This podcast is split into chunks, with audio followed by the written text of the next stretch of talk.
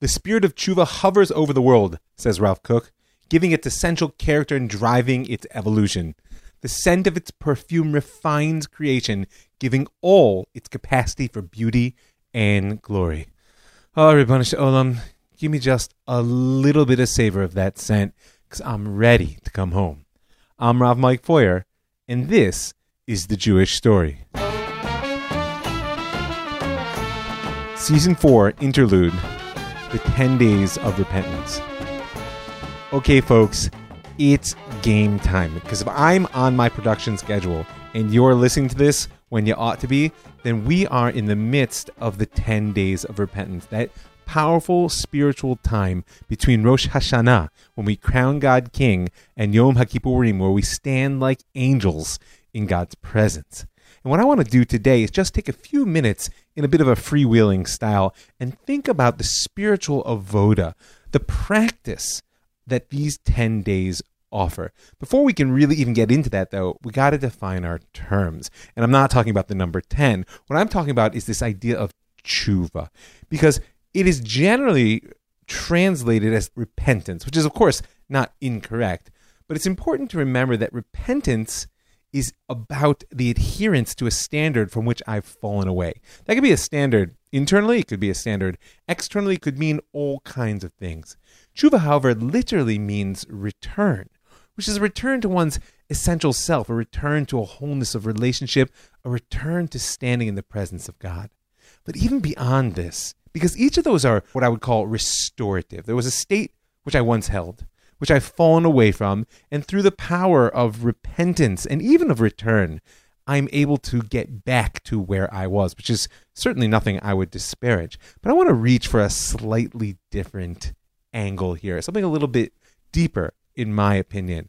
And I want to say that tshuva is not just about getting back to where I once was, but it's about harnessing my failures in order to become something which I might never have otherwise been. Just think about a vase. You're holding it, you're walking along, all of a sudden, whoops, you trip, and boom. There it is in pieces on the ground. That was not your intent. The best you can hope for if you're handy and you've got a lot of super glue around is to put those pieces back together in a way in which that vase still serves its original purpose. That's repentance. I was what I should have been, perhaps when I was born, perhaps spiritually when my soul came into existence, wherever you put that marker. And even if you're not one for choosing those external religious standards, you were once what you were meant to be in your innocence, and somehow you've become alienated from that selfhood and you want to get back. What I'm speaking about is not picking up the pieces and gluing them back together. What if, when you drop that vase, you suddenly realize that it could be something else entirely? That really, when we fail, it's not simply a deviation from enforced standards, but it's an exposure of the fact that we are only our proto self. And when we return, we actually return to a higher state. We call that evolution. As Rav Kook says in Orot HaTshuva, his great work on this very topic, The world doesn't just stand still. Rather, it is constantly evolving. And the true, full evolution of creation, of necessity brings a fullness of health, physical and spiritual, v'taviet or tshuva ima, and brings the light of the life of tshuva with it. Meaning that tshuva is actually evolution. That when we fail, whether it's in sin against God, the violation of a relationship, or simply a deviation of our expectations to ourselves, it's always an opportunity to become something which we could not have otherwise been. Now, of course, I'm not advocating that people should go out there and do bad things just so they can become better people through it. Don't get me wrong. But I am saying, since life doesn't lack for opportunities to stumble, we should recognize that each one is an invitation to rise higher than we were before.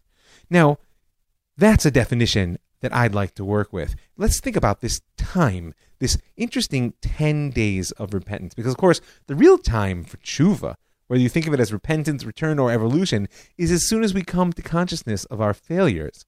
No good behavior or healthy relationship is going to result from me recognizing I've done wrong, harms someone in some way, and then taking that recognition and filing it away on my to-do list with a note that says, by the way, take care of this between the 1st and the 10th of Tishrei. That's just ridiculous.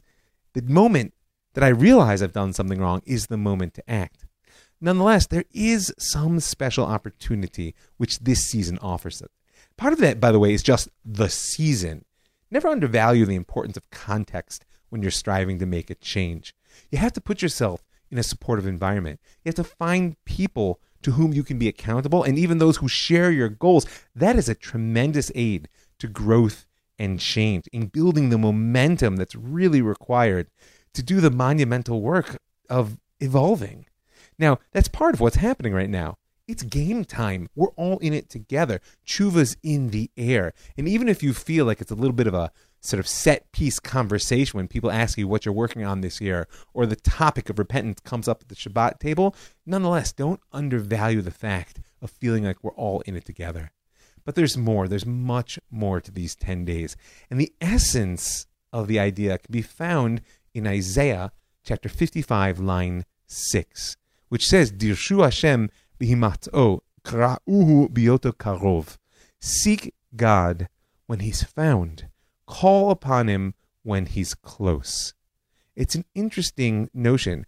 Why would you seek someone when they're found? And calling when you're close, I get. So the Gemara in Rosh Hashanah asks a very simple question. So when is God near? Implying, of course, there are times which God is near and times which God is not. And Rabbi Bar Avua says, well, that's the 10 days between Rosh Hashanah and Yom HaKippurim. That's when God's near, at least for the individual. Apparently, God is near to the community whenever we cry out. But then the Gemara goes on and says a fascinating thing. It says, well, wait a minute. There's a story in the book of Samuel, which I highly encourage you to read. The first book of Shmuel of Samuel, 25th chapter. It's a story about Naval.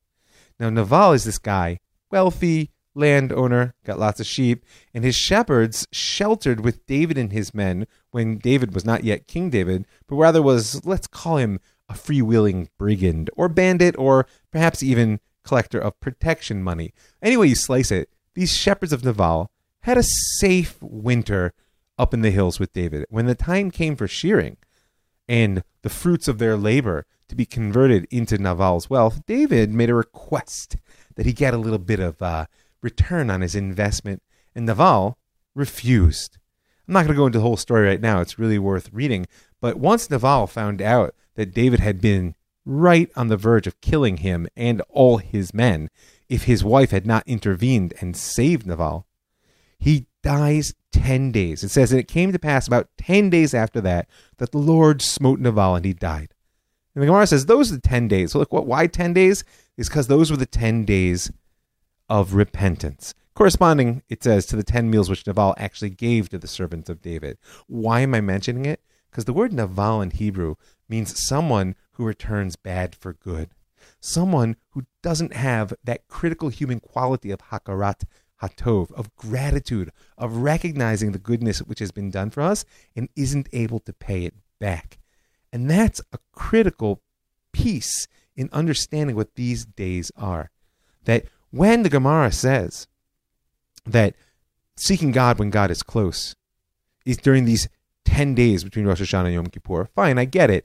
Tis the season after all, and we'll look more at that.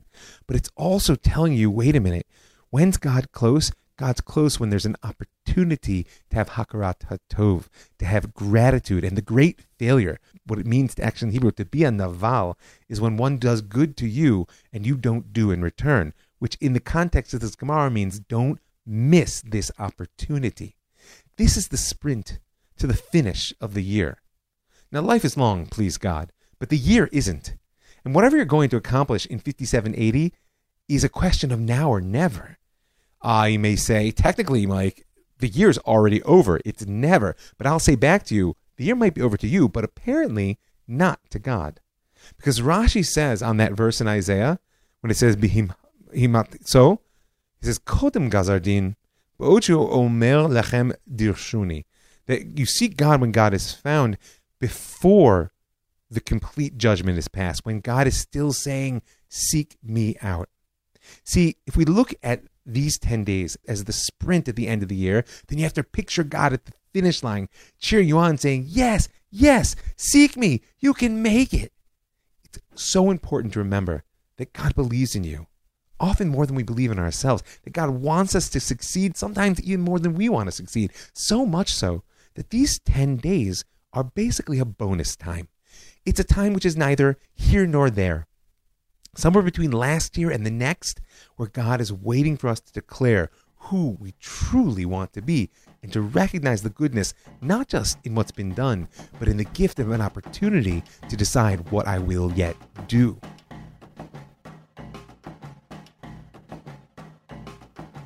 From another perspective, this time between Rosh Hashanah and Yom Kippur is when our case is under review.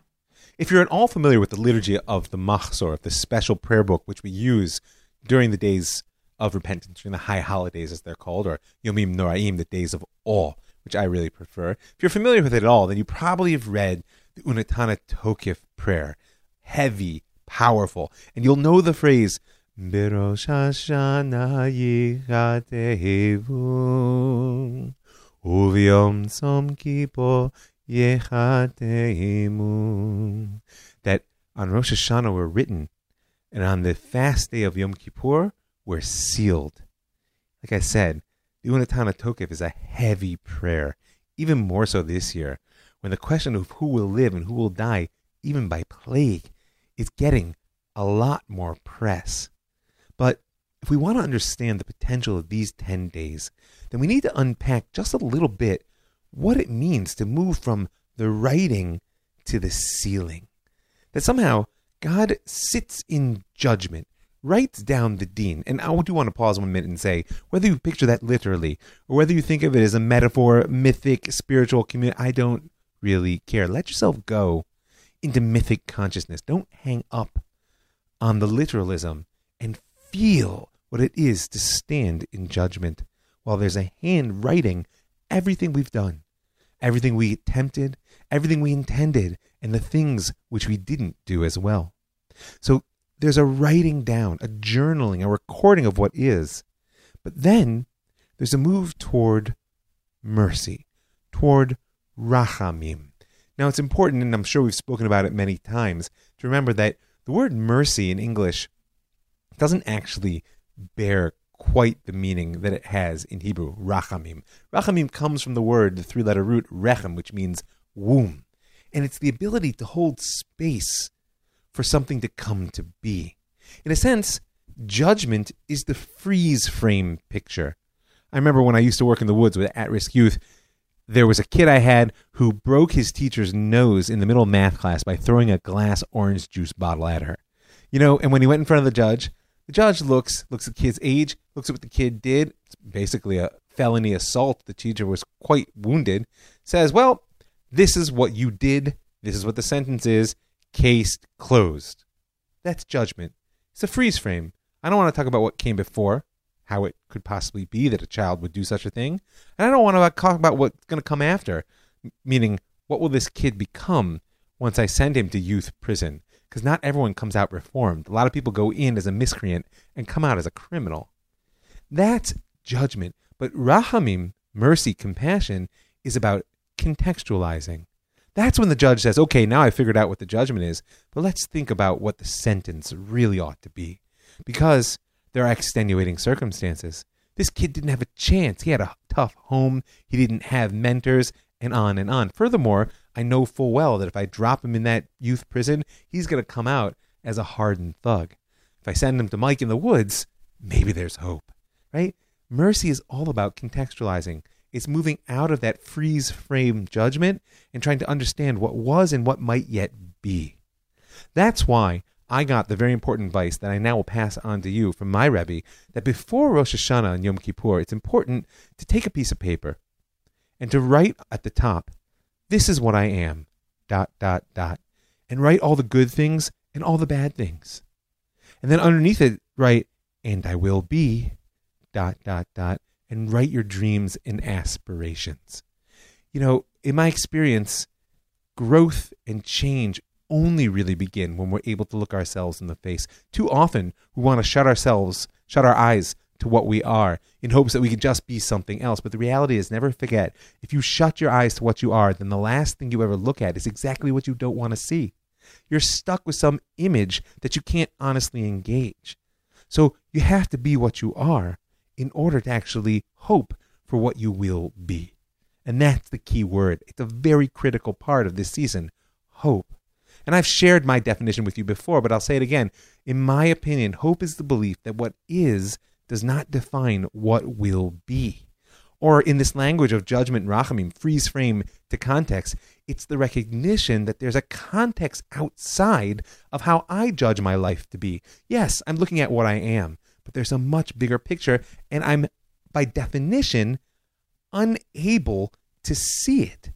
I mean, a priori, I can't even seek it out because it's bigger than my life. I just have to move forward in recognition of who I am and what I am with the hope that I'll be able to step into that which I have not yet been. You know, the previous and last, apparently, Lubavitcher Rebbe explained that verse I opened with, Dirshu Hashem bihimat oh, kra'uhu biyota karov, seek God when God is close and call upon God when God is near. He explained it in a characteristically unusual way. He says that himat oh, which I translated as when God is found, is miloshin mitzia. It's meaning a lost, uh, well, actually, I should say more properly, a found object.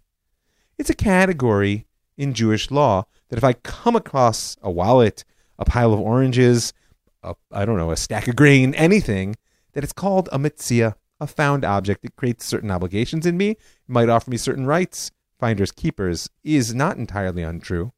But the Rebbe says in this line in Isaiah of seeking God when God is found, is related to a Gemara, which he quotes, where the sages point out that there are actually three things that come behesech dat, three things which come specifically when we're not looking, when we're distracted, which is what hesech dat means.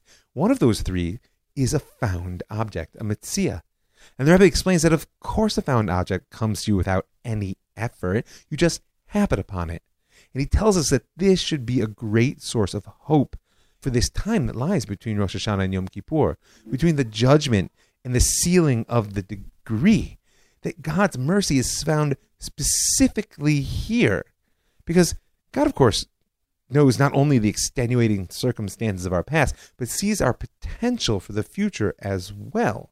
And therefore, there's a gift which is here that God chooses to be close to us, to be found, even though sometimes we don't believe we're capable of looking just like a lucky penny on the ground.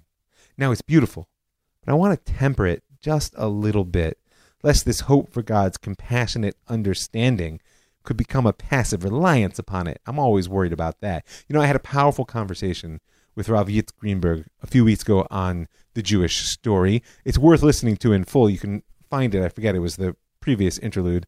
You'll find it, I think, between episodes two and three. But anyway, as we were talking about the tension between Auschwitz and Jerusalem, between faith and despair, not surprisingly, the issue of hope came up. And I offered Reb Yitz my definition, of which I'm actually quite proud, right? That what is does not define what will be. And he liked it, but he added what I see to actually be a critical element. Because he said, yes, it's true, but always remember hope is a vision which is combined with a commitment and a plan for action. And this is what will save us from the danger of passivity. It's what maintains that critical sense of agency in situations which might otherwise feel hopeless. That we don't have to just fall back and hope that God will save us. Our hope is linked to an ability to act even when we can't see how those actions will bear fruit. You know, it's interesting that one of the other items that comes behesech dat when one isn't looking, like in that Gemara, is Mashiach. The third is a scorpion, by the way, so be careful when you turn over stones. But anyway, the sages say there are three things that come when you're not looking, specifically not a found object, scorpions, and the Messiah. Because if we took an absolute stance on the way the Rebbe read this verse in Isaiah, it might lead us to believe that we have no agency in bringing redemption. It's just going to be found. That it only happens, in fact, when we're not looking, so perhaps we should not bother to look at all. That's not how I understand the sages, and it's certainly not how I understand the world. Of course, we need to, re- to work to bring the Messiah. The key is, though, don't kid yourself that our efforts will of, necess- of necessity work. The effort required is required of us in order that we become the people we need to be. Redemption is in the hands of God. In a certain way, This actually helped me understand a law in the Shulchan Aruch, which at first glance always seems strange at best. It actually really bothers me.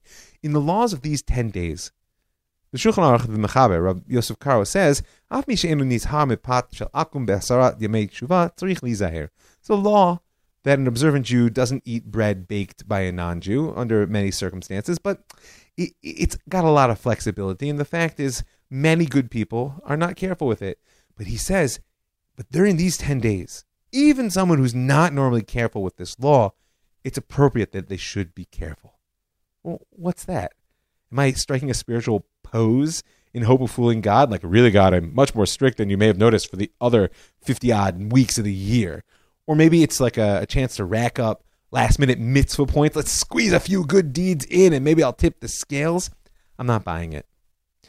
I think it's telling us something completely different, and it's linked to Rav Yitz's sort of additional peace and hope that action is critical. The truth of a person comes out under pressure. I mean, ask yourself when the chips are down, do you sprint or do you fold? Do you pass judgment on yourself that the race is already lost? Or do you have hope that you can perhaps make it? You may make an evaluation, but you avoid sealing that judgment until it's really over. And on an even more profound level, I had an experience recently working with someone whose marriage was falling apart. And really, in all honesty, it was all but no fault of his own. At a certain point in the weeks and months as we were working together to figure out how he could possibly hold this situation that had blown up in his face, everything he was doing just didn't seem to be working. And so I said to him, listen, now your goal switches from success to integrity. You may not finish the race in time. You may not even make it to the finish line, but you make darn sure your legs are pumping for all they're worth when the whistle blows. Because we have to ask ourselves when the chips are down, do we pass a judgment that we failed before it's really over and fold, or do we start to sprint for the finish?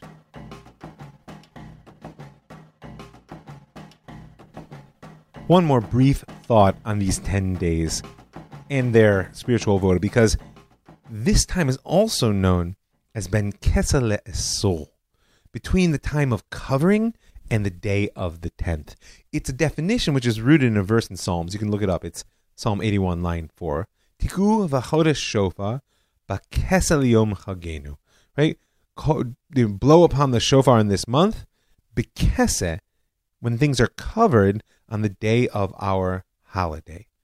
So the Gemara in Rosh Hashanah once again asks, when it's trying to figure out when the day of judgment is, and the Gemara asserts that it's in Tishrei as we observe it now.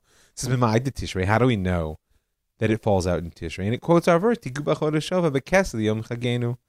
Right, blow a shofar at the new moon, kesa, when the moon is has not present, it's covered at the at the covered time for our festival day. Now, it says, what's the festival on which the moon is covered? Ah, that's Rosh Hashanah. Rosh Hashanah is the only festival that falls out on Rosh Chodesh, on the beginning of the month, and therefore there is no moon. And then it says, and furthermore, the next part of the verse says, right, um, Kihok L'Israelhu Mishpat Yaakov. It's a statute for Israel, judgment of the God of Jacob, meaning judgment comes when the moon is hidden. That somehow this movement from Rosh Hashanah to Yom Kippur, these 10 days of tshuva, isn't just about the transition from judgment to compassion. It's about moving from hidden to revealed. Now, on one hand, the link between the hiddenness of God and judgment is fairly easy to understand. When Rabbi Yochanan was sitting on his deathbed and his students gathered around you around him and said, Rabbeinu Lamdenu, right? Teach us one last thing so we can come to the world of souls. He said to them, Let your fear of God be like your fear of man. And they said, That's it? Fear of God like your fear of man? He said, Sure. Why do you think a thief waits till nighttime in order to break into a house? Because he's afraid people will see him. Meaning, if we actually realize that God saw us, that we're never alone, that we're always seen, then the level of yira, of awe of God's presence, would never allow us to sin. I mean, just imagine if a judge followed each and every one of us around everywhere we went. How often would we break the law? I mean, you may be willing to jaywalk, but especially if you live in Jerusalem, you're not going to do it in front of a cop because the consequences will be swift and merciless. And so, in order that our actions be truly expressive of our intentions and not our fear of punishment, the judge must hide. And it's a deep, deep expression of God's love and trust in us that God's willing to hide so far away that we might believe that there is no God at all, simply to give us the opportunity for meaningful action. You know, I often reflect when I'm praying that there's a moment in our daily prayers we speak about how God is going to bring redemption for the sake of God's name and out of love. And then we say, Melech Ozer Umoshia Umagen, that God is King, Helper, Savior, and Guardian. That's that's a progression. That God loves us like a king. Well, when when God's a king, we're like children. We're nothing before the king.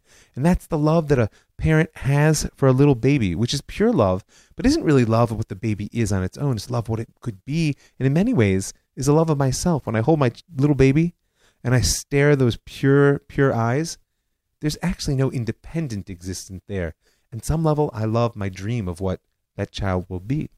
Ozer, when I start to help that child to walk and make its way in the world, it's completely dependent upon me. So I love it a little bit more. I mean, he is standing on his own two feet, but nevertheless, it's still the love of potential and what I think that child would be. Moshia, when God is our Savior, think about a teenager. Now, they're standing on their own two feet and going their own way, but we're still there to make sure they don't stumble. We want to save them. And, you know, even though often they don't want to be saved, nevertheless, it is really true that with the life experience that most parents have, we often do know what's best. But we reduce their agency and their individuality because we have a judgment of what they should be and what they should do so that our love is still somewhat reflective of ourselves. Finally, there's Magen. So when God says here, be an adult, and now I love you because you're you. And even if you do what's wrong, and even if you go your own way, that's going to be painful for me, just like I believe it'll be painful for you. But the very fact that I hide myself from you, that I hold back and don't intervene so that you can be your true own person is a deepest, the deepest expression of love.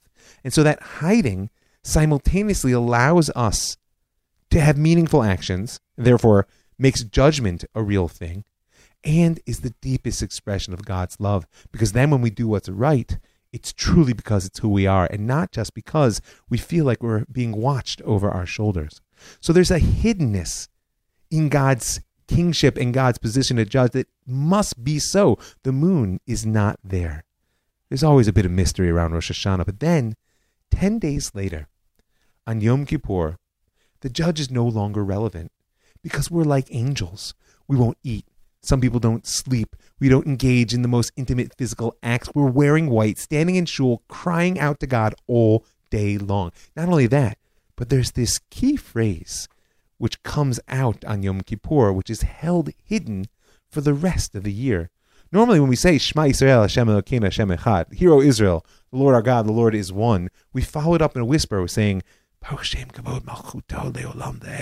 Blessed be the name of his glorious kingdom forever and ever. There's a tension that we all live in between a deep faith in God's unity and therefore the reality that the whole world is expressive of one will and a daily experience that that may be nice but it doesn't seem to be the way it's playing out. We insist on God's unity, but when we look around at God's kingdom all around us, sometimes it doesn't seem to be quite right.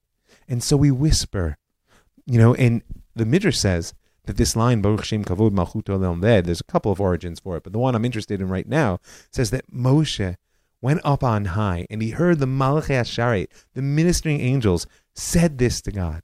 Because the ministering angels have that almost divine perspective that they're able to see in all the brokenness of the world, in the conflict, in the evil, in the suffering, which is very, very real, nonetheless, an expression of God's unity.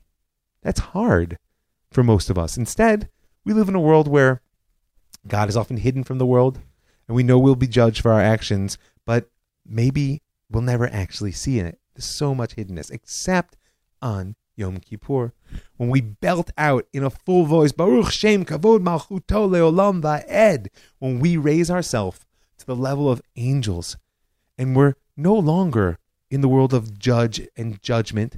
There's only the reality of God and the divine kingdom, which is expressive of God's will. Now, what's interesting is that this is a day in which, you know, Reb Shlomo used to quote Reb Tzadok of Lublin, saying that this is the one day of the year that we can all look at God and say, every other day of the year, it's my fault, God, and you can judge me. Today, it's all on you. It's all your fault, God. Because look, if I didn't have to eat and I didn't have to sleep and I didn't have physical desires and I could just wear white and stand in shul and glory in your presence all day long, look what I would be like. But you made me not like this. And so, God, frankly, it's all your fault. This one day of the year, you own everything. Everything comes from you, including my own failures. You are God, and this is your kingdom. All of it from the beginning to the end. And so there's the transition here in this time between judgment, the hiddenness of God, when we actually own our behavior. There's a process in these 10 days of moving through, of unearthing, of awakening to our responsibility. And there's ultimately a ability to stand before God, to proclaim Baruch Shem Kavod Malchuto L'olam Vaed, blessed be God's glorious kingdom forever and ever, and to recognize that all of it, all of it exists within the divine will. So, these are just a few thoughts that I hope will stir the pot and help you not just repent and not just return, but to really evolve, to recognize we have an opportunity in all of our failures, particularly when we examine them this time of year, to become the person we have not yet been. I want to bless everybody listening with a sweet year, with a healthy year, with a prosperous, productive year, and a year in which we're able to see with eyes of flesh the kingdom of God on earth. I want to thank a few people. I want to thank all the folks who give their hard earned money to help make this show happen. I want to invite you to join them. Season four is underway, folks. Put your money where your ears are. You can check out the new ravmike.com website and you can check out the jewishstory.co website and you'll see a little button in the upper right hand corner that says be a patron. You can click on that to make a little bit of per podcast support. Or you can send me an email at ravmikefeuer at gmail.com or you can personal message me on Facebook, Rav Mike Feuer, and I'm happy to share with you the details of how you can dedicate a show in honor of someone who's with you today or in the memory of those who have passed. I want to thank the Land of Israel Network, that's thelandofisrael.com, for creating a platform that allows me to reach so many wonderful people. I want to thank the Pardes Institute, P-A-R-D-E-S dot org dot I-L, for building an educational institution that gives me the privilege of teaching so many fantastic Jews. We're standing strong in the Corona season. And I want to thank you for listening. I'm Rav Mike Feuer, and this is The Jewish Story.